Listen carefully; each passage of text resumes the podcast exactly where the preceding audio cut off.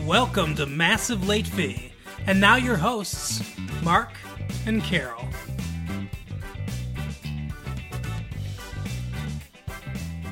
Well, hello everyone. Welcome back to Massive Late Fee. My name is Mark. With me, as always, is my girlfriend Carol. How you doing, Carol? Hey, what's up? We've had a good week here at Massive Late Fee. We're we're investing a little bit in the show, getting some new equipment.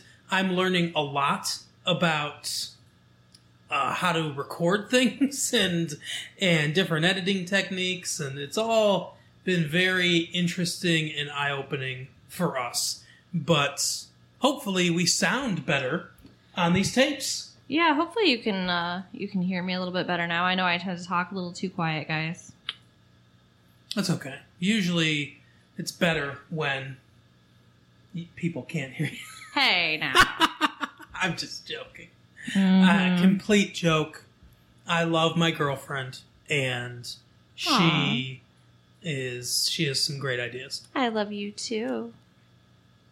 Now that we've made everyone nauseated, um, something else to nauseate some people out there. Apparently, now Hollywood stars are measuring themselves or, or, or how how much of a man they are based on length. Um, I don't think that's new. length of their mobile homes.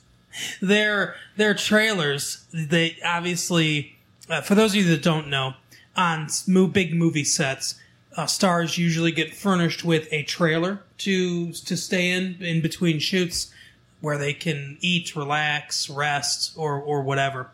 And I guess that's now how people are measuring star power. It says this this article says Eddie Murphy has the biggest one in Hollywood. Arnold Schwarzenegger hauls out a 52 footer whenever he's on location. We're talking the ultimate star power here. We're talking motor home. What what what kind of power now? Star power. There you go. What did I say? Star power. Okay. Uh, so anyway, the, like uh, it says, Jerry Orbach, uh, the the star of Law and Order, has a 32 foot coachman that's uh, stocked with his favorite drinks: club soda, cranberry juice, and spicy V8 for instant Bloody Marys. Wow. When he's through working, he says. Someone must have a problem. Jerry, Jerry Orbach is a professional. So, anyway, the weekly cost of some of these trailers $2,000 a week. Wow. Yeah, pretty crazy. Like this isn't for them to live in. This is just for them to take breaks in, right? Correct, yes. Like why can't they just take breaks in a break room like normal people? Because they're big Hollywood stars. Who gives a shit? Get over yourselves, Hollywood. I agree. I if I was a big actor, then I would uh, I would not want a trailer. Right? I'd stay on set, to be Yeah. honest. talk to you know other people and Exactly. mix with the common folk. Right.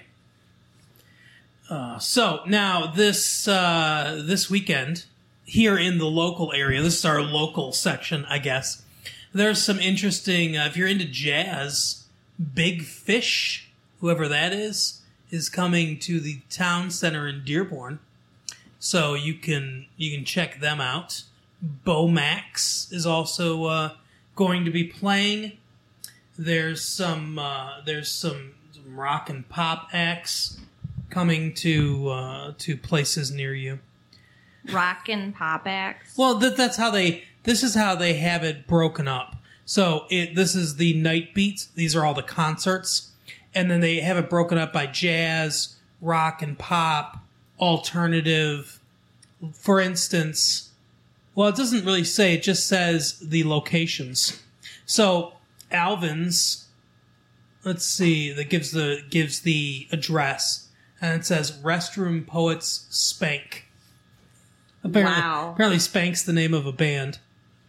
There's Outrageous Cherry playing.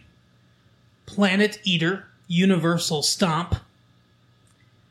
Woodshed Nation, spelled W O U L D. Woodshed. Head injury and ultraviolet. Social Circus, Delta Faucet, Johnny and the Boomers. Where do they come up with these names? I, I don't know what the hell, man. Exploded the Toad, or Exploded Toad, Ew. The Push, and Driven Soul. Pigeonhole, Red September, Kiss Me Screaming. Kiss me screaming. Yeah. Wow. Very weird. Very weird names. So anyway, the Voodoo Hippies and Club X. Those are all uh, playing around town. But the thing that I wanted to read you about this page on this page of the the Free Press, the list, was about comedian Stephen Wright, one of my favorite comedians. If you don't know who Stephen Wright is, he's the guy who talks like this. And it just he seems perpetually depressed. And Carol T. Teagar- Teagarden did this this profile on him, sort of a impromptu interview. And she said, so this says, I want to keep doing this because I love doing stand up, declares Stephen Wright, 38, a comic known for his smile free delivery and deadpan one liners. I like comedy, he says. He must. He's been at this long enough, 15 years at least, he figures. After graduating from Boston's Emerson College, so I'm not going to go through the whole thing, but he got discovered on The Tonight Show, and he's appeared in some sitcoms. He was in Natural Born Killers. He was? I don't remember him in He's there. the psychiatrist. I don't remember. Okay, well, he's very, very small part in Natural Born Killers, but he's in there. And so she asks him a bunch of questions. Okay. Here are the, the questions and his answers.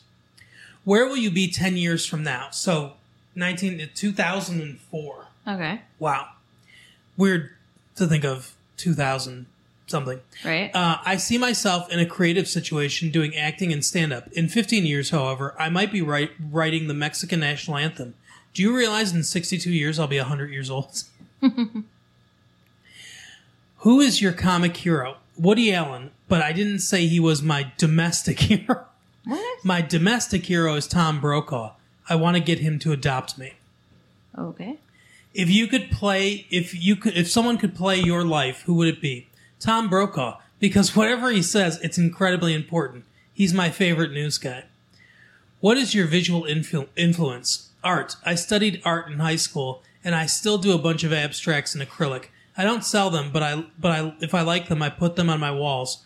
I'm currently doing a 20 by 40 foot painting of Tom Brokaw in acrylic. Is it true you don't drink, smoke, or swear? Drinking faded away in my 20s. I never smoked, but I do swear. Biggest letdown. Julie Anderson in the 11th grade. I was on the beach with her and I thought she was and I thought I was going to have her and I didn't. She was tall with red hair and she had a big laugh. Biggest fear. Being reincarnated because I know I'll never be this lucky again. Will will will next appear in a Showtime movie called Seven Deadly Sins. This is seven little movies about sin, and I got the one on sloth. I don't know how that happened. I don't know who picked that. what was your childhood like? I was raised by wolves in an apartment in downtown Madrid. We lived over a sta- staple repair shop. No, really, my childhood was good. Very good. It appeared to be normal. What will you, you teach your children? I will take them to the tallest building of any city we're living in and point out all the madness. Weirdest gigs. College campuses in the middle of the afternoon in the 1970s. People would book me along with other comics, and the students often wouldn't be informed this would be happening. We'd be on a little stage in some cafeteria, and they'd walk by and wonder what we were doing. Wow. What was it like sitting next to Johnny Carson? Like being shocked, shocked by happy lightning. Rumor is when the when the first person asked you for your autograph, you asked them for their autograph in return. Do you remember who that person was? Yeah, it was Tom Brokaw. Perfect setup and then payoff right at the end with uh, repeating the Tom Brokaw thing. I love Stephen Wright. I mean, I didn't try to do it in his voice, but you can imagine him doing it in his voice. Yeah. That flat, flat voice, right? Like, Yeah. like the world is ending and I don't even muster the energy to care kind of voice. Yeah, he he did like he um would say things like I was cesarean born. It hasn't really affected me, but every time I leave the house I go through the window. yeah, he he was one of those people that just like he he writes his his his act isn't you know like a lot of times stand-up comedians will do their act where it's it's a narrative. They're kind of telling a story, and then jokes are interdispersed, or they'll say like, you know, like Jerry Seinfeld, where it's like, you ever notice, you know, people do this, and they go through a whole scenario and everything, and then there's jokes sprinkled in there. Yeah. His his stand up is not like that. His stand up is just jokes, joke, joke, joke, joke. No stories, just jokes, right one after the other. Hmm. It's very rare for him to go into any kind of long form thing. That's got to be really difficult to write because Yeah. you have to write a lot of jokes just Yeah. to go joke, joke, joke, joke, joke. Does not sound like my cup of tea.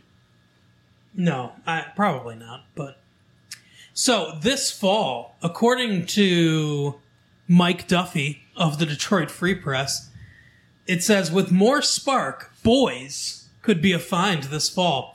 I don't know if you've heard about this, but there's a show called The Boys Are Back, which uh, apparently is about a, uh, a, older couple played by Suzanne Pleshette from the Bob Newhart Show, and Hal Linden, uh, who's a, been a character actor in, in movies and, and TV shows. I think he was on a western back in the '60s. He might have he might have been on Bonanza or something like that. One of those, I believe.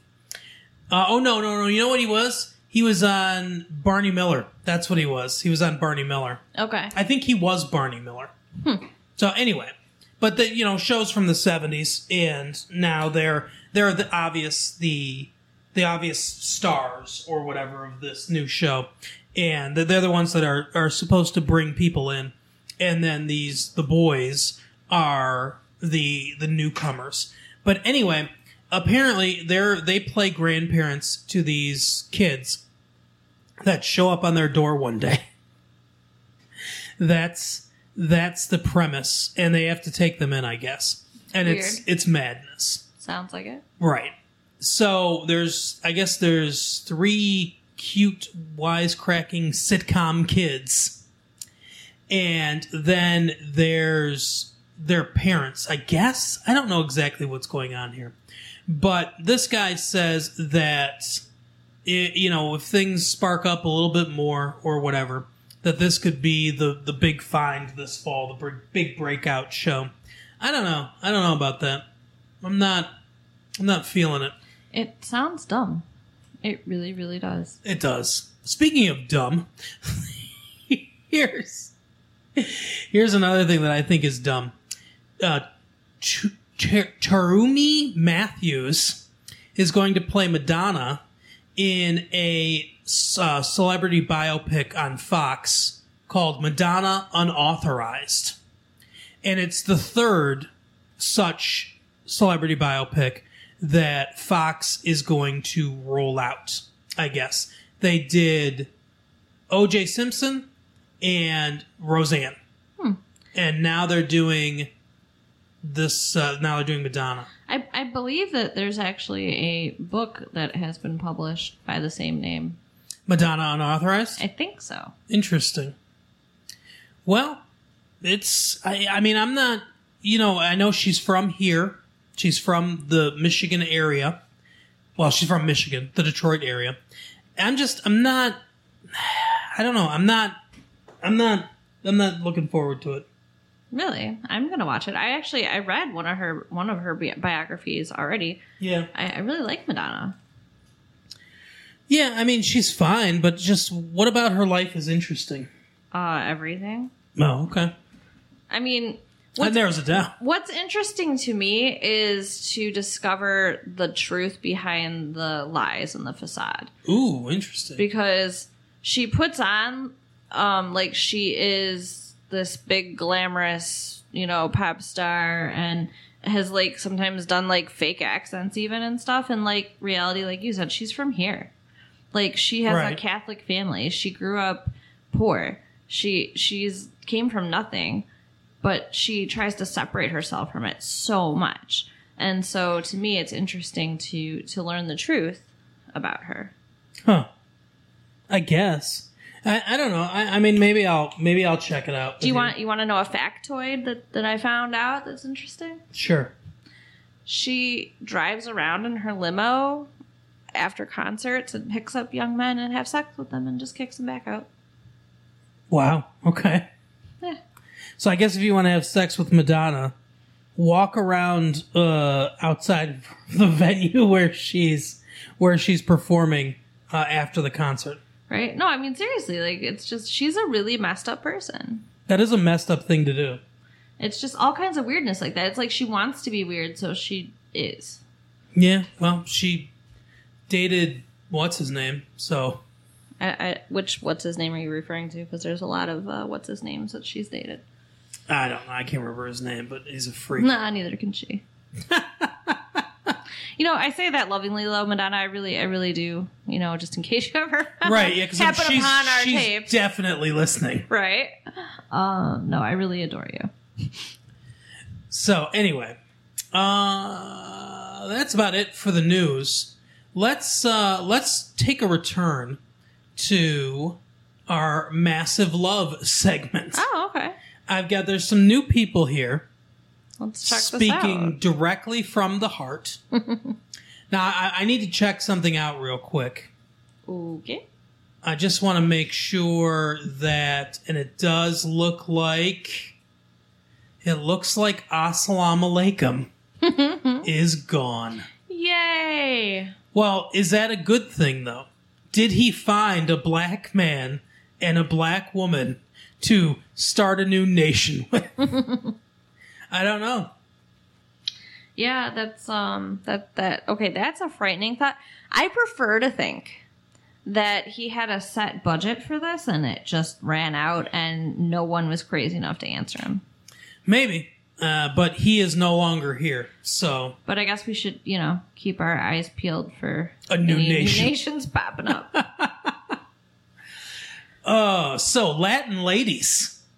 Attractive single white male, 35, seeks Hispanic woman, 25 to 35 for fun, friendship, romance. Must be mature, responsible, dot, dot, dot. No drugs.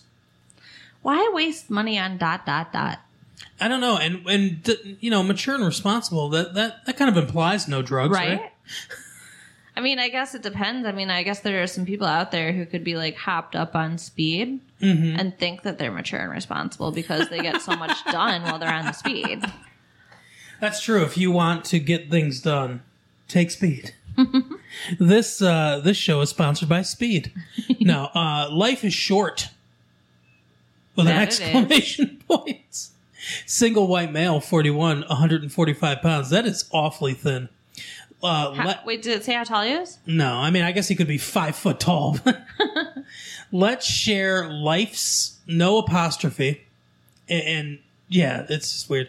Let's share life's adventures as we journey towards spiritual illumination into yoga, meditation, and vegetarian foods. Really? I, Wow. that- I didn't, I didn't catch that. I, I, that wasn't implied when you said, let's share life's adventures as we journey towards spiritual illumination. I bet he lives in Ann Arbor.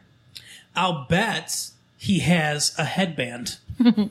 I bet he lives with my brother and the commune. Yeah, that wouldn't surprise me at all. I'll bet. Shout out, David. I'll bet that he smells like patchouli. Again, shout out, David. Love you. Light my fire. Woman wanted to be my best friend. First mate and companion. She should be white. She should be. 39 to 48. Slender, attractive, and unique. Well, uh, okay. You know what? I There's nothing just- that's unique about that, but I was just thinking when you're reading that, like how much self esteem one would have to have to answer some of these ads. yeah, I'm completely unique. You know, yeah, like I'm slender and attractive and unique. Like, Uh, even if I were all those things, I, I would be like, well, what if they don't think I am? Like, I mean, you put so much in there, make could make people feel uncomfortable. Yeah. I am a one woman man, 49 years old, 5'9, 160 pounds. Also pretty thin, good looking, original, and divorced. How good can you be? You're divorced. Aw, that's mean. What if they were married to an asshole? Yeah, I guess it's possible. I am realistic, down to earth, spontaneous, and dependable. Those things contradict each other. How? Spontaneous and dependable, down to earth and spontaneous. And realistic. Yeah, okay, you're right. I have a love for boating, skiing, quiet times, up north, nature, and the outdoors. What are your interests? Oh, he wants to listen.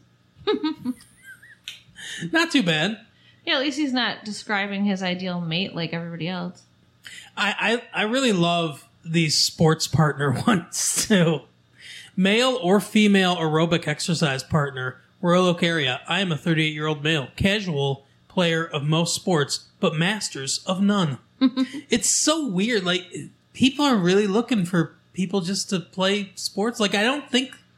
I don't think it's a euphemism for sex. No? Unless this guy's. Well, do you, do you think the guy's bisexual? Maybe. Because he's, he's like male or female. was it in the alternative section? It's under sports partners. Oh, there's literally a s- sports partners section. Yeah, there's only four people in there, but it's hmm. See, and like those four people should all just contact each other, and now we have four people who can play sports together. agreed. They're all men, but yeah, I agree. Huh. There are no women looking for sports partners. Yeah, women aren't as in sports, and if they want a sports partner, I'm sure they can find one. Now, here's the alternative section, the bread and butter of this uh, of this section of our show.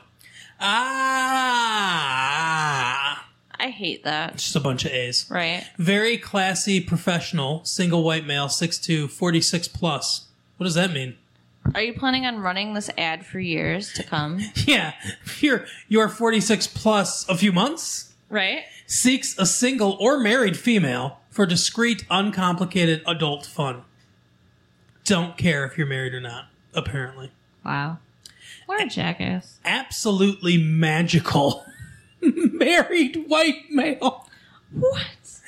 Absolutely magical. It's David Copperfield. Seeks extra, extra big white female only. 300 pounds plus Wow. for your fantasy fulfillment. Grand Rapids, Muskegon areas too. What does that mean, too? I guess that means also the Muskegon area. Like, those places are not that close together, and why are you advertising in the Detroit paper then? Like, what the fuck? Are you just saying you're willing to drive anywhere in the state to get laid by a 300 pound woman? Apparently. Wow. Yeah, they have to be white. They have to be 300 pounds or more, which God, it's, that's got to be tough to find. I mean, Yeah. honestly, I can see why he's why he's advertising because that's got it's got to be tough to find a woman that's 300 pounds. Yeah, I mean, like, A a lot of big women in my family are heavy, but I don't think any of them are over 300 pounds. No, no, I would be very surprised because you know women just ch- tend to generally be smaller. Yeah, we're, we're Guys. shorter and, you know, our bones are smaller and all that kind of less muscle. Yeah. yeah, yeah. In general, but anyway, I I love how he says for and then in parentheses your fantasy. How is this her fantasy? It's your fantasy to have sex with a three hundred pound woman. Well, he's just saying his his fantasy is to have sex with her. He will do anything she wants to make it her fantasy. Gotcha. Okay. Well, I mean, I guess that's nice. So if you're 300 pounds out there, contact this dude. Right? Uh, a bored married white male, 48 businessman from Oakland County, seeks a white couple for warm, discreet affection quality time. Okay, dude, get divorced because if you're looking for warm, affectionate, quality time and you're married, there's something wrong in your marriage. But here's the thing he wants it from a couple. Yeah, yeah, yeah. He's bi. Okay, he wants to be in a threesome, whatever. Still, he's lonely and bored and he's married. There's something wrong with that. Don't you think? Yeah, I do. I do. And I'm sorry for blowing past this. Yes, okay, he's bi, and that's funny. Ah. No, we're not trying to make fun of people's uh, sexual I know, but orientation. it's like, I mean, I realize that, you know, we're in the alternative section. I'm getting all, like, heavy and serious. I shouldn't be. a married black male will support a habitless, religious, compatible, non jealous, single black female, 18, like a wife. Period. It's okay. Exclamation point. 100% approved. What? Now, I don't know if that means. It can't mean that 100% of the people are approved because you have to be habitless, religious, compatible, which, how do you know if you're compatible? Yeah. You gotta meet. and non jealous. That's messed up. I think what he's saying is his wife 100% approves of this. Oh, maybe. I think what he's saying is like, it's okay, exclamation point, 100% approved. I think what he's saying is, my wife and I want another wife, basically. And we will support you. You don't have to work. We'll support you as a wife. We can't call you a wife because polygamy is illegal, but we'll support you like a wife as long as you're not jealous because I'm going to be having sex with my wife too. Uh, you don't have any habits, and you know you you conform to our religion. Hmm. What religion? Oh, maybe he's a Mormon. I guess there there are there not doesn't seem to be a lot of black Mormons, but Well, I mean, eh, I mean, if he's a Christian, I mean, that's just way against Christian morals. So you would think so. it's weird. Oh, so attractive bi curious white female, thirty one, married, seeks bi or bi curious white female. Must be clean and discreet. Oh, of course, with the cleanliness and discreetness. No men. and then the next one starts attractive, clean and discreet married white male. You know, I'm going to respond to one of these and be like, I'm dirty and loud. Why doesn't anyone want the dirty and loud ones? Right? Oh, cosmopolitan, sophisticated, generous, married businessman seeks beautiful, shapely woman. Professional dancer, okay. What?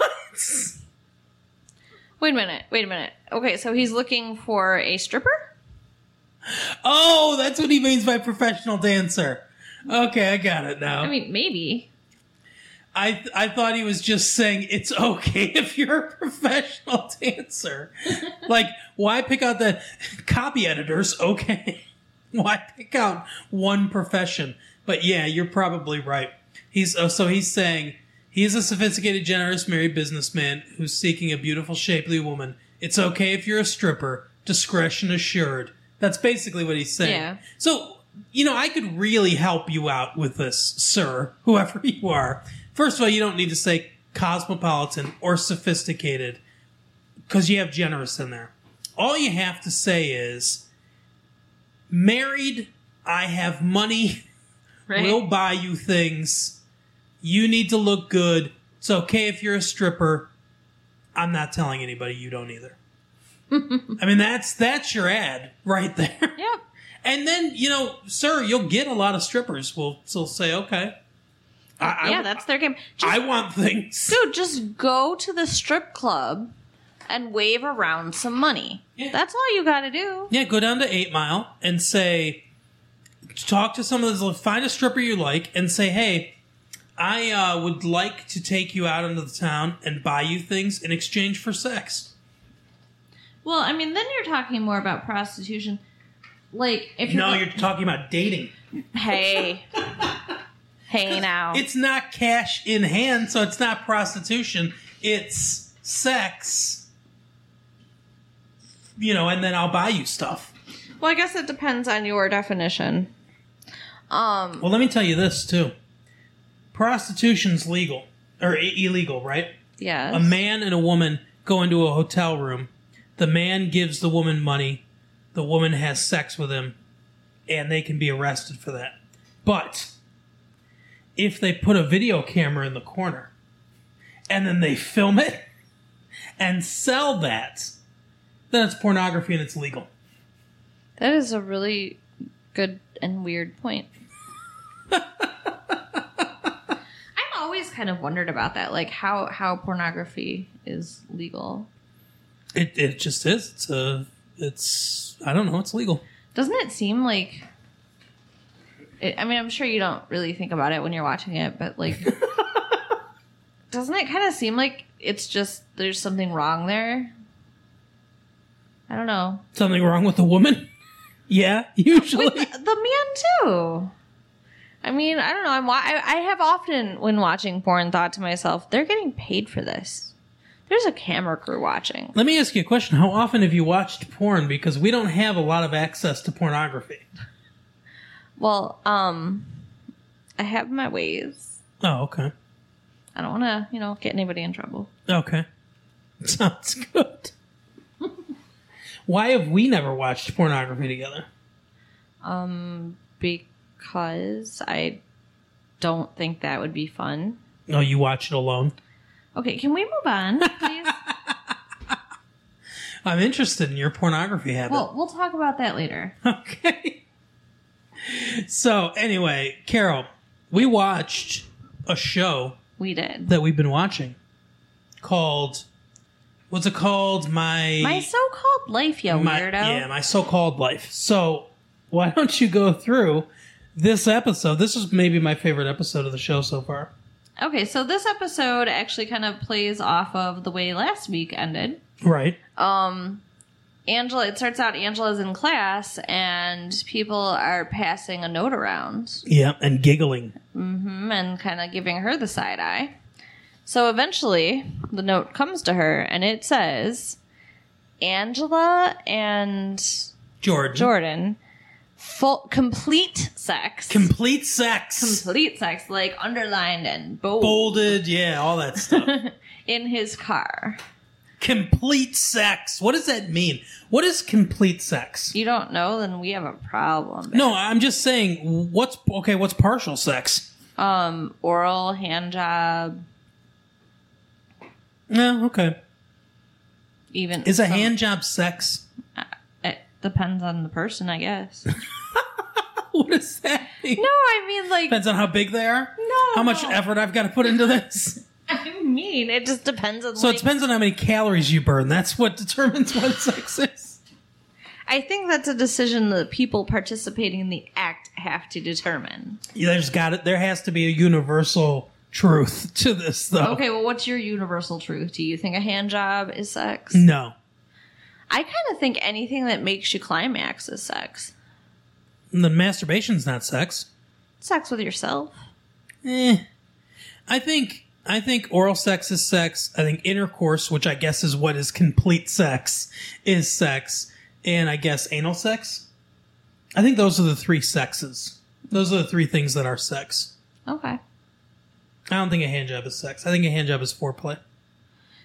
But even if somebody has an orgasm from it, that then they just uh they can't control themselves, I guess. I guess.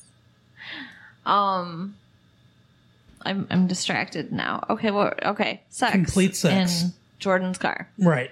So you know she looks kind of devastated. Doesn't she get up and walk out of class? She does. Yeah, like she's just so like upset. I'd be pissed too. Well, yeah, the the thing is is that you get as a woman you get a reputation.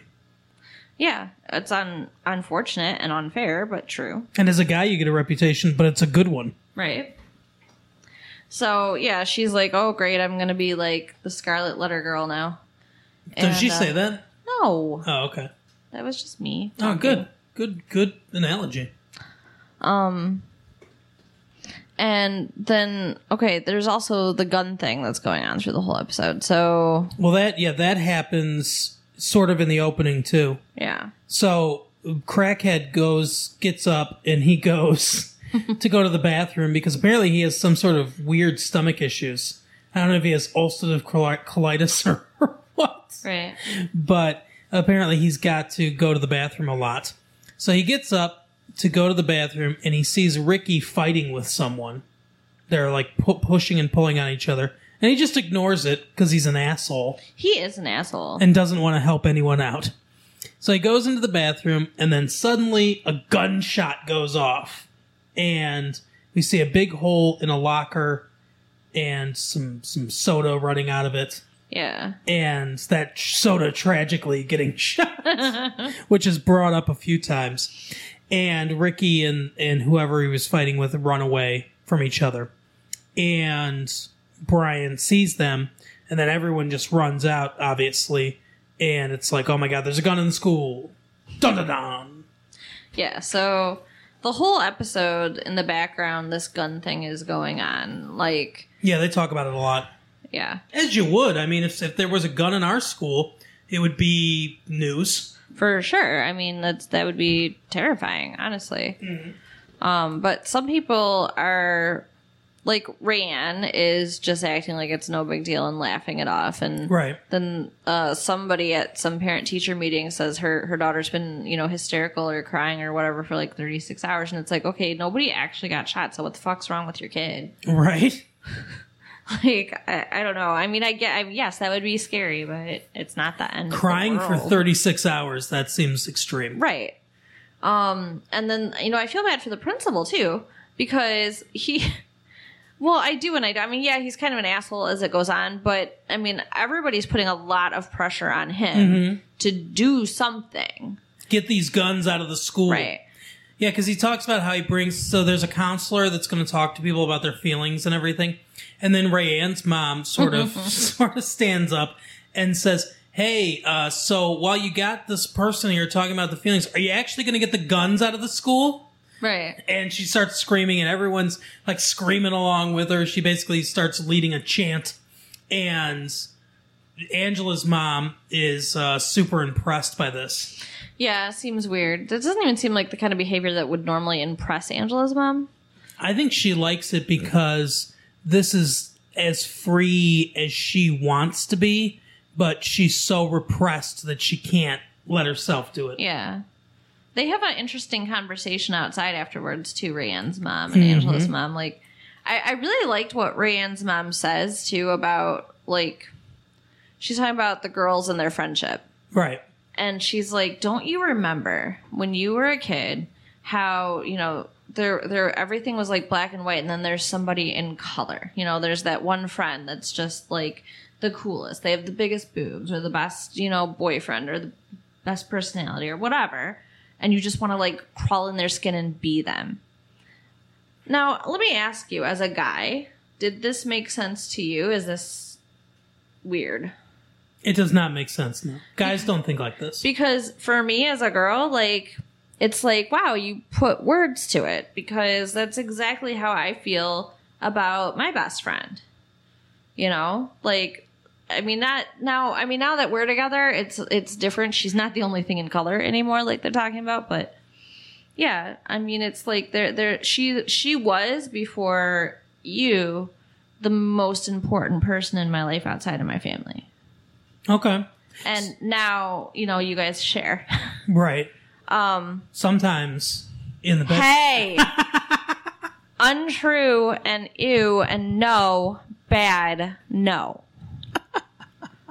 As a matter of fact, you're going to practice those editing skills and cut that out. Okay, maybe I will. Um. So yeah, I, I don't know. I, I liked the way that, that she was describing that. Um, and then Angela's, she says something about uh, Jordan. She she says uh, Oh yeah. Angela has, um, you know, liked him for so long, and now it's finally happening. And she says, "Wham, bam, it's finally happening." Right. So then Angela's mom feels dumb because she has no idea what she's talking about, Right. and then she thinks Angela's sleeping with him. Yeah. So I assume because of the wham bam thing. I guess, I mean, I I didn't really get that, but she jumped to that conclusion. So Well, I, I think a parent would, honestly, probably jump to that conclusion. And I mean, it seems weird to me that one parent talking to another parent about sex, about teenage girls, a 15 year old teenager having sex, like, would be like, oh, hey, hey, it's finally happening, woohoo. Like, I don't know why she would assume that. Well, I, Rayanne, Rayanne's mom, I think though, is the type that would be okay with that. I think, don't you? I don't know. I mean, my mom is pretty free about stuff, but she would not be okay with that. Oh, okay. You know? She doesn't listen to these though. No, she. I mean, what? Well, you're not 15 either, but No, I mean, but I'm saying like, like she she was pretty okay with a lot of things that a lot of parents wouldn't be okay with, but not. Right. She wouldn't be okay with me having sex at 15. oh, okay. So that's all. All right. Well, sorry about that. Um, so, so, yeah, they so and she she comes home. The mom comes home and she's talking to the to the dad about Rayanne's mom, and she she says she's like, oh, she's basically she says she's so cool and she's so beautiful and all this Right. stuff. You can tell that she kind of feels the way that Rayanne's mom says Rayanne feels about Angela Right. about Angela's mom. Yeah, yeah. I really, it would be cool if they became best friends, like I think there's Angela a and Rayanne. I think there's a friendship brewing there. Could be. Uh, although I, I don't know if it could be maintained. Well, I don't know. We'll see. Yeah. So, so then Angela is, you know, hiding in the bath. Like she wasn't. She went to the bathroom like a normal human being, and then she stays in the stall and listens when her bitch uh, ex best friend Right. is talking about her to somebody Yeah. And saying how Brian told her how he saw them because they were right outside his house and he saw them have sex in her in his car. Yeah. It was Crackhead that started this rumor. What a fucking dick. So she co- she goes up to him to confront him. Now, in the background of this, like Carol was talking about, they're trying to find out whose gun it was because obviously they're going to get in trouble. And Brian knows, obviously, and the principal suspects that Brian knows because everyone knows that Brian is the only one that saw it. And all these all these girls are coming up to Brian like, "Hey, you saw this? Uh, oh, did you try to stop them?" And, and everyone Yeah. like all these girls are turned on by him.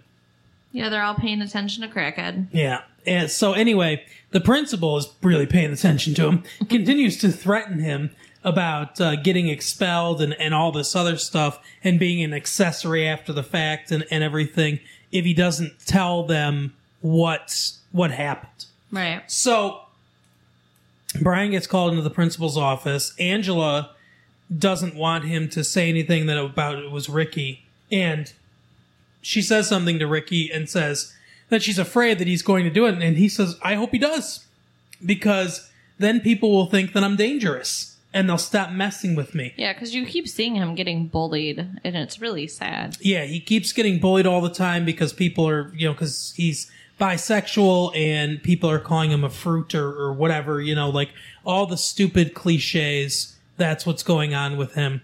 And he gives this impassioned speech about how, hey, sometimes, you know, you think of people with guns as thugs or whatever, but sometimes they're just doing it to protect themselves. And if I felt threatened, you know, you have no idea what's go- what goes on in the school. And if I felt threatened, I, I'd, I'd carry a gun immediately Yeah. and it's an interesting interesting conversation so it's almost like a confession honestly Yeah, I mean, he really, he really puts himself out there as you know he could be a suspect. Yeah. I'm kind of surprised nobody uh, follows up on that. yeah me too. But anyway so uh, crackhead goes into the principal's office and the police show up the couple detectives and he says i thought about what you've said and i think the safety of the school is paramount. I heard a gunshot. I saw some legs. I don't know who it was. I can't really say and if you continue to threaten me and harass me and kick me out of school or threaten to kick me out of school, then I will sue you for mm-hmm. harassment and I will sue you for everything else that I can find. And I will make sure that everybody knows exactly how you treated me. And he's been the entire time this principal's been leaning on him with no parents around. He comes to talk to him in, in the principal's office with two police officers there and no parental, like, no no lawyer no no uh, parental representation it's Right. highly unethical Yeah, I mean, he's a he's a teenager. He should have parents or representation or something. yeah absolutely so that's the one area where we're supposed to be like, yay, crackhead, but he's such an asshole anyway. I was still like a crackhead. I'm sorry. Yeah, I mean, he's that, that's a good that's a good moment for him, but it doesn't redeem his entire character. No, I mean, it would take a hell of a lot to redeem his character, especially in this episode because he's the one who started all this bullshit for Angela. Yeah, and so Angela talks to him about it, and he says, "Well, you know, you knew that he was coming. You lied when you said you didn't know that he was coming over, and you knew it." And she was like, well, "It's not the same. It's, it's not the same kind of lie."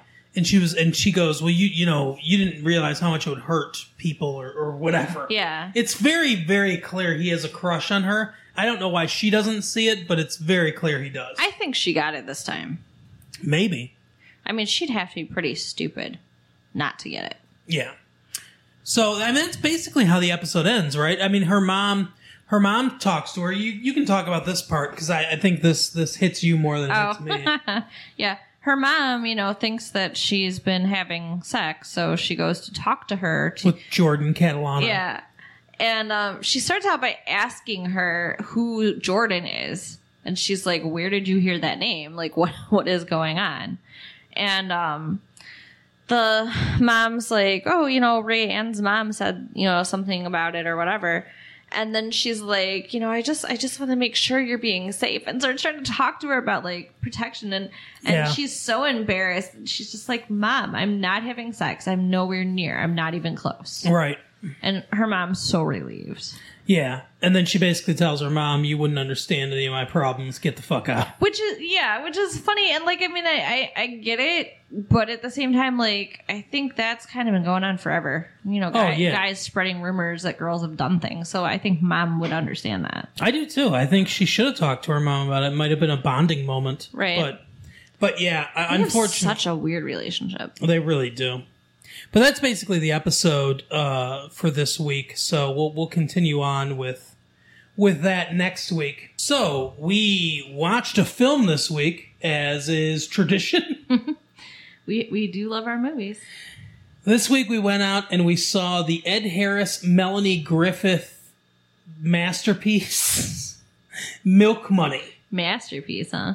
Well, I guess we'll get into it. But Milk Money tells the story of Melanie Griffith as a prostitute who comes to live with Ed Harris and his son.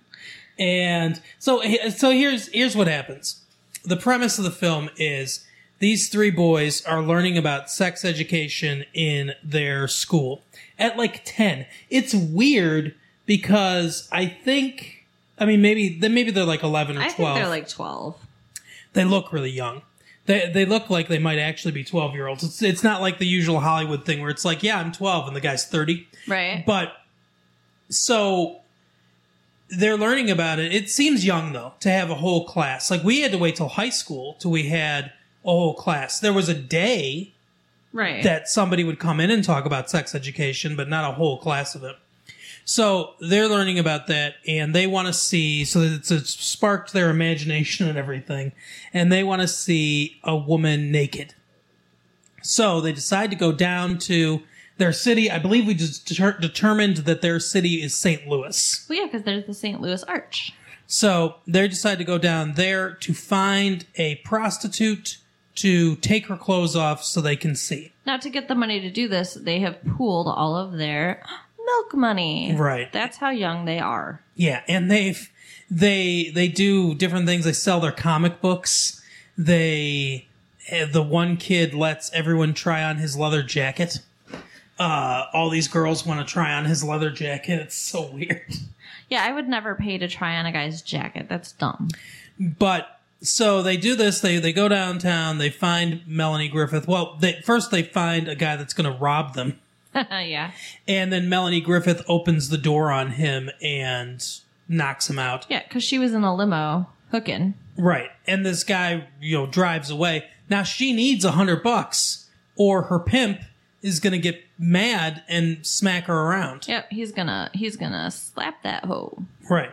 So they've got a hundred dollars.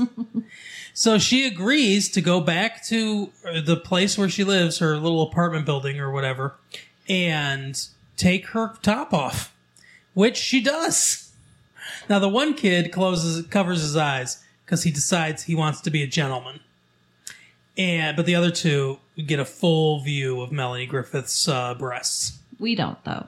No, and I'm sure they don't either. I'm pretty sure that since they're children, Right. and this uh, this production, I, have to assume was overseen by you know whatever forces uh, regulate this stuff. I, I'm gonna guess that Melanie Griffith had one of those like like uh, some sort of bikini or, or something like that to where it, it covered her actual breasts because it's all shot from behind, obviously. So I'm gonna guess she wasn't actually naked on I'm set sure. Yeah. in front of children. Uh, but anyway, so she she goes back. We learn a little bit more about uh, about her.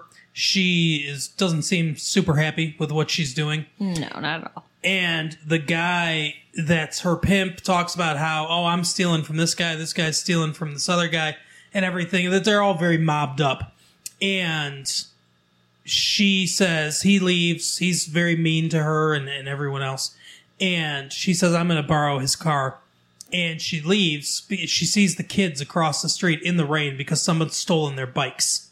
So she decides that she's going to drive them home to wherever they live. So she goes home, and then we see Ed Harris, the one guy's dad. And he, his wife is dead. His wife died in childbirth and he is trying to save these wetlands because he's a science teacher and he's obsessed with with the, these this wildlife. And she drops the kids off, but the car breaks down and she can't get it started. So he says, "Oh, you know, I'll I'll run run it through some tests and see." Basically, Right. he determines it's not the starter, it's not the battery. He's not sure what's what's wrong with it, but he's like, "I can probably get it start going tomorrow." And he asks if she needs a ride home. Now his son tells him tells him that she is a a math tutor Right. And they have a very funny conversation where he's talking about math tutoring and she thinks he's talking about uh, sex you know prostitution. And she's like oh i'd like to to show you a thing or two or whatever. And he's like oh i'm not i don't really use it anymore. Thank you. No thank you ma'am. You know Right. kind of thing. And she's Well, like and he's oh trying that's to sad he's trying to hire her for his son. right. That's messed up. So she thinks she thinks in this conversation that he wants her to fuck his 12 year old son. Ugh. Yeah, it's weird. She seems kind of put off by it, but she doesn't she doesn't immediately realize that they must be talking about something else. Well, I mean, imagine the kinds of things she's been asked to do. I'm sure. Yeah, I guess that's true. Ugh. So anyway, she uh most of the movie is honestly not a ton happens in this movie. Right. most of it is her and Ed Harris getting to know each other and her and the relationship with the little boy growing and us learning more about them. That's most of what goes on. Yeah. And the girls in the town are, are like, oh, she's bad, you know, kind of thing. In that jealous, I want to be her way. Yeah. right. And all the guys, you know, are, are attracted to her. She is a gorgeous. She is a gorgeous woman. Yeah, Melanie Griffith is a good looking woman. And we learn that one of the, uh, one of the dads of one of the three Oh, kids. this is sad. uh, apparently uh, frequented her at some point. Yeah, they run into her coming out of a restaurant. Mm-hmm. And and what on a date with Ed Harris. Right. What breaks my heart though is the kid who knows she's a prostitute looks up at his dad with these puppy dog eyes and goes, "You know this woman, father?" Yeah, he knows. He knows what's going on. And then he sinks into a big depression and stops bathing. Yeah, it's it's it's a really weird subplot that does not get it doesn't really get paid off in any way. There's no there's no real resolution to it other Yeah. than his dad's in therapy now, but it's so I don't it's weird. Yeah. Because he just starts bathing again. It's it's really like it's a major mental break. and we don't we don't he's not the main character so we don't get into it at all. Right. Different movie, I guess. Yeah. Yeah, I would like to see that movie honestly. Right? What's going on in his house? But so I guess the only reason that that happens is so that he can call and say he wants to have sex with her again. And he calls the pimp. Oh, so, her yeah, that's why that happened. her pimp gets killed, and his heart gets uh, ripped out of his chest or cut out of his chest. What a way to die! Right, because Malcolm McDowell, who's the next guy up in the mob chain, it's weird because he is not Italian in any way, nor does he try to be. He just uses his English accent. He's the next cog up in the Italian mafia. And he says that he killed him because he's been stealing from him, and there's $250,000 of his money that's in somewhere that's, that he has. And Vivian, or that Vivian is her name, right? V? Yeah. She took it. It's not Vivian, but her, her she goes by V. You know, Vivian-. Vivian is the name of the prostitute in Pretty Woman. Yeah. That's where you got that from. Yeah. Yeah, it's it's interesting. This is kind of like Pretty Woman, but with a family. Right? So she, uh, so he f- figures out where she's at, and he goes to look for her. Uh, then you know he gets there, and Ed Harris is still working on the car, and he figures out, oh, I know what's wrong with the car. well, what happened to be wrong with the car is all the money was hidden in the gas tank, which is the stupidest place to hide a bunch of money. Yeah. I mean, granted, the pimp did seem kind of dumb, but really? Yeah, it's really dumb. So uh, they Malcolm McDowell gets there. He they go to a dance. He pulls a gun on her. They sort of struggle. There's a big fight between Ed Harris and the the guy that you know had sex with a with uh, V. His son pulls the fire alarm. They end up locking Malcolm McDowell in the closet. They lure him into the closet by saying, "Now this is the way out" and everything. And then they lock him in, and he's like, "I don't like closets." so weird. There's another story there too. A, a little boy, a little Malcolm McDowell getting locked in the closet. You Gotta go and make it all sad. So they get out, they take the car, they get Vivian out of there. They go on this this extended car chase. They end up uh, they end up beating a train on the tracks just over, and Malcolm McDowell gets strained on the other side. That trope where you know they just pass by the train. At this point, the car is on fire Right? because you know everything in there and so i'm not exactly sure how this happened What? oh yeah yeah yeah. How? Which part happened? yeah okay so and now I, I i remember now so ed harris had a backpack with him when, Right. when he when he went to the thing and he i guess he left it in the car and so she grabs the backpack she gets out of the car she ends up running away because malcolm mcdowell's there I thought the police they had come because the car's on fire and everything. The car ends up exploding, and he's like, "Oh, my money's burning." They, I thought they were going to arrest him, but they don't. Yeah, kind of weird. So Vivian makes it back to her place. She goes back to the place where she lives. I mean, I know she's packing up, but that's dangerous. Right? Like you would think Malcolm McDowell would come there. He doesn't. But she sees the the backpack, and in the backpack is all the money because Ed Harris took all the money out of the ga- gas tank so that it would work again. I guess it must have clogged the gas line. Yeah. I'm, I'm guessing is what happened. But anyways, Well, yeah, She goes to talk to the head mob guy. that happens after she finds the money, isn't Right. it? It doesn't. but? I, I think, and remember, he tells her that Malcolm McDowell's character is no more. Yeah, So that's why she's not worried. He, he gives her permission to leave. And But that this all happens after she goes back to her apartment and discovers the money, right? Or does she discover the money after that? uh, I don't know. Actually, I think maybe she discovers the money after that. Now that you're saying it, but yeah, she goes to. Yeah, I think you're right. I think she just immediately goes to him. She goes to him and says that I want out. Please let me leave. And he says, "Why would I want to let you leave? You make so much money." Mm-hmm. And he says, she says, you know, he's been, you know, he stole the, the guy, the pimp stole from Malcolm McDowell. Malcolm McDowell's been stealing from you. So if you let me go, you'll actually be making money. I don't know exactly how that works, but Right. but she says, you know, hey, he's been stealing a bunch of money from you.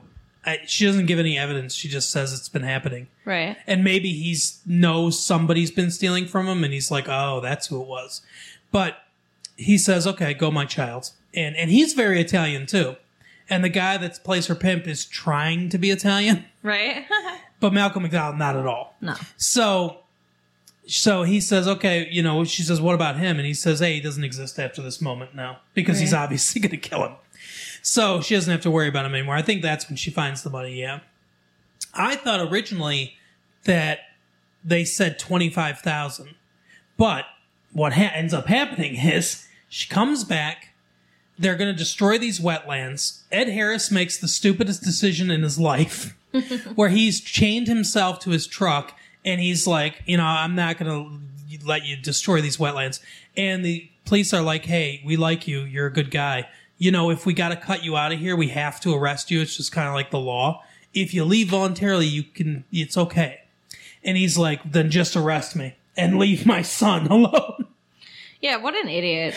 So they're about to cut him out, and then this guy runs up and he's like, "Hey, hey, he can do whatever he wants." And he shows him this paper. It's the deed to the wetlands. Someone has purchased it in his name, so he owns them now. So now they'll be protected forever.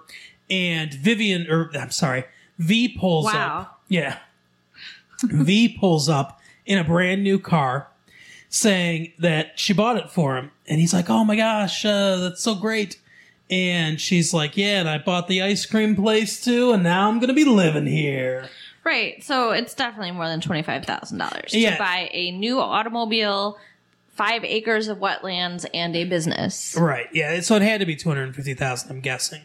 But so she's going to live there, and the, the implication is they're going to date and everything. I like that they don't immediately say, Okay, now they're married. Right. You know, they've known each other for a little bit of time. There's obviously some chemistry there, but they don't immediately go, okay, now they're married. It's they they leave it in a very realistic. Hey, I've got my own business now. I, I'm going to be able to make my own money.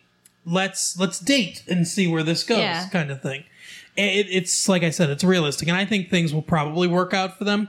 But you know, it, it's it's more realistic that way. yeah, healthier. Too. What uh, what did you think of Milk Money? I think it's super cute. Mm. I, I really like.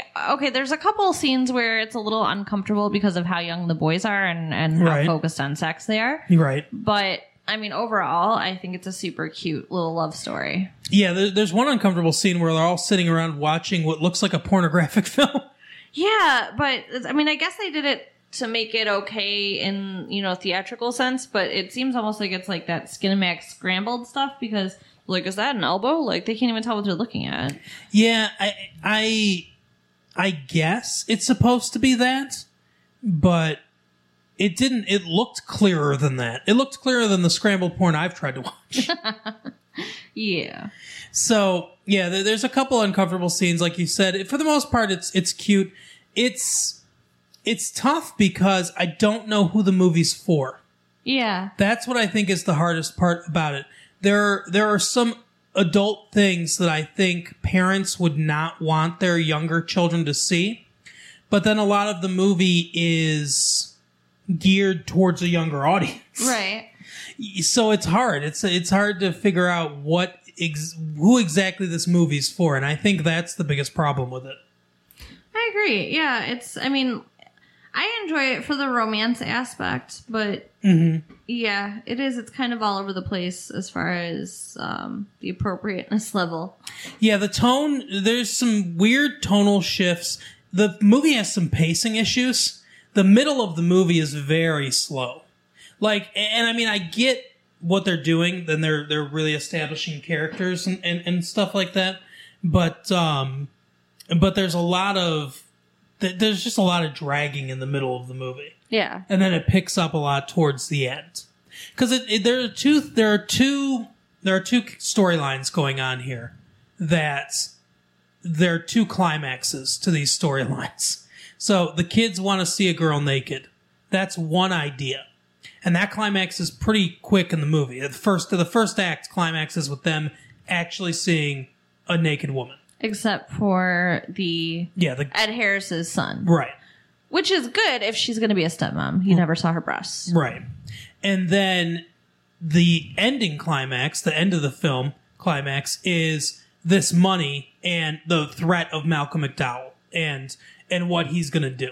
So those are the two. They're they're two separate. It's it. I mean, it's sort of a the three act structure the way the movie's set up, kind of. But I mean, not it's not a full traditional three act structure uh, as far as as far as that goes. But like I said, there's that first climax, and then there's that second climax. But there's nothing in the middle really, other than getting to know you, and that goes on maybe a little too long. Right. So yeah, th- I mean that's you know there there are some structural issues to the movie. There are some tonal issues to the movie, and, and like I said, that's my biggest thing is I don't know who the movie's for. It seems a little too adult for younger kids, and it seems a little too kiddie for for adult people. You know what really bugged me at the very end though?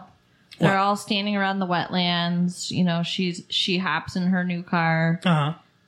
and the boy yells, "I got a hair! I got a hair!" Right on his chest. Like, is it supposed to be implied that like it just sprung up right that moment? And what the fuck? You you don't just scream that. Like it was just it was very bizarre. It is weird, and yeah, there, there, there's some talk of body hair in this in this There is, movie. yeah. It's I don't know. There's some things about it that are really weird, and I don't remember being like that when I was that age. So What being excited about getting body hair? No, yeah, I didn't think that never really occurred to me. Yeah, I was actually bummed out about it. Like, I had to shave my legs. It, it made me sad. Like I remember kind of thinking like I wonder when I'll get hair in my armpits. Yeah. I remember thinking that, but that's about it. And yeah, for the most part, I don't know. It's like, like I said, it's and oh, there's so there's such a weird part in the movie too, where he has to do an oral presentation because he got such a bad grade on his sex thing. and V helps him out. She says she'll help him out and everything. So she comes to school with him and she's wearing this like leotard type thing. It's a bodysuit. Yeah, and he's drawing on it, you know, hey, the fallopian tubes are here and the ovaries are here. This is where all the eggs are. And then it comes down to the uterus and he's diagramming the thing. But first, he got his teacher out of the classroom by saying she had a phone call. So she went down to the office to take this phone call. He locks the door and brings her in, starts doing this presentation. But what what grade is he going to get on this? The teacher's Yeah. not there to see it, and then when she comes in to see it, she acts like it's the worst thing in the world that there's an attractive woman standing in front of the classroom, not naked in any way, uh, just being drawn on with where all her parts are on her body, right? Mm-hmm. And she, you know, she breaks down the door eventually, and you know, She V- doesn't break down the door. well, she unlocks the door, and V like like goes out the window. She came in the window, and then she goes out the window. So, first of all, his dad never gets called down there to Right. say what he was doing. Good point. Second of all, he he how's he going to get a grade on it?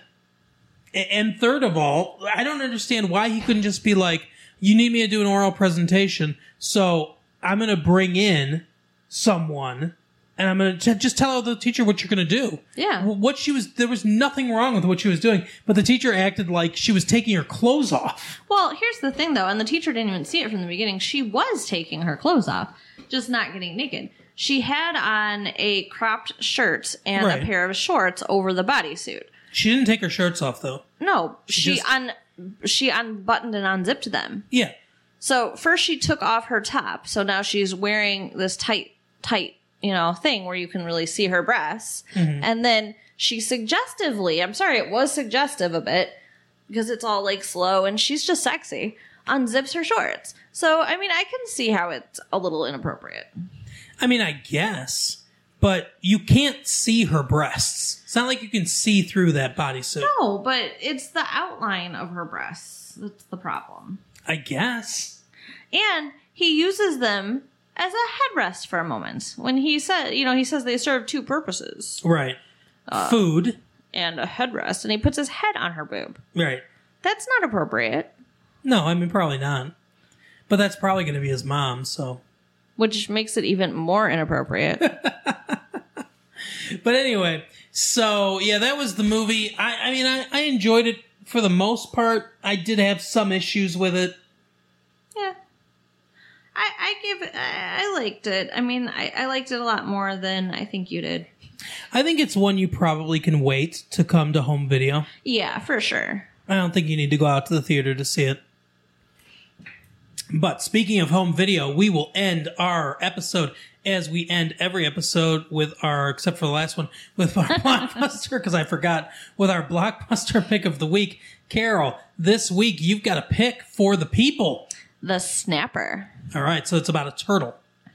No, it's about a baby, an Irish baby, Oh, do uh, the Irish people call their baby snappers? apparently. Okay. But um, it's it's. I really like this. You might hate it, and I really want you to watch it because I want to see what you think of it. But Okay.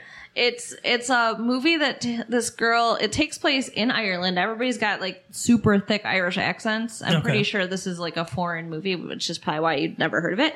Oh, oh, laddie. But it's so funny. This girl gets knocked up, and she won't tell anybody who the father is. Okay. and it's like a small town in Ireland. Like everybody knows everybody, so everybody knows her business, and mm-hmm. the whole movie is just like people kind of trying to guess, and and you know, as an audience member, trying to guess who the father is. Right. So Well, that, it does. It sounds kind of interesting. yeah, I, I would definitely recommend it. All right. Well, that is our show for the week. Carol, take us home. Um, okay, so you know, give us uh, money and stars and subscribe and like and yeah, all that stuff. Yep. Do all of it and uh, late fee 1994 at AOL.com. Yep. All right. See you. Bye. Bye.